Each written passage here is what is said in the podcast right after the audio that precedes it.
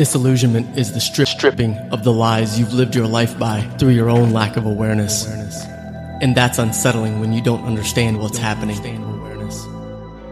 Your challenges are either going to drive you toward the summit of your vision or they're going to drive you to the ground. If you don't have what it takes when the world pushes you around, then too bad for you. You don't deserve the freedom of the other side for hanging on when you're getting your ass kicked.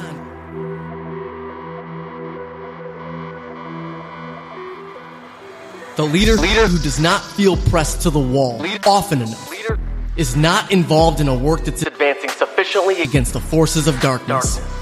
Forces darkness. Forget that which is behind you. It does not exist in your now. Press on Press toward on. the goal for which God has called you In the name of the King of Kings. kings. Disillusionment isn't the end of your dreams.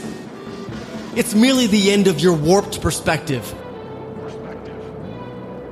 The only real tragedy is the timid soul who never allows disillusionment to grind down their ego and expose the pointlessness of their busyness. Busyness. Pointless. Pointless. Busyness. We can spend our entire lives doing things, Pointless. but get to the end and find out it meant nothing Busyness. unless Awareness. we try hard enough, long enough, for something great enough and get pushed down far enough What it takes. that all the nonsense that distracts us gets ripped off of us. And when we resurface, come back up out of our rock bottom experience, our faith has been tried by fire, cleaned off of all the trash that gets in the way, and we've found our calling.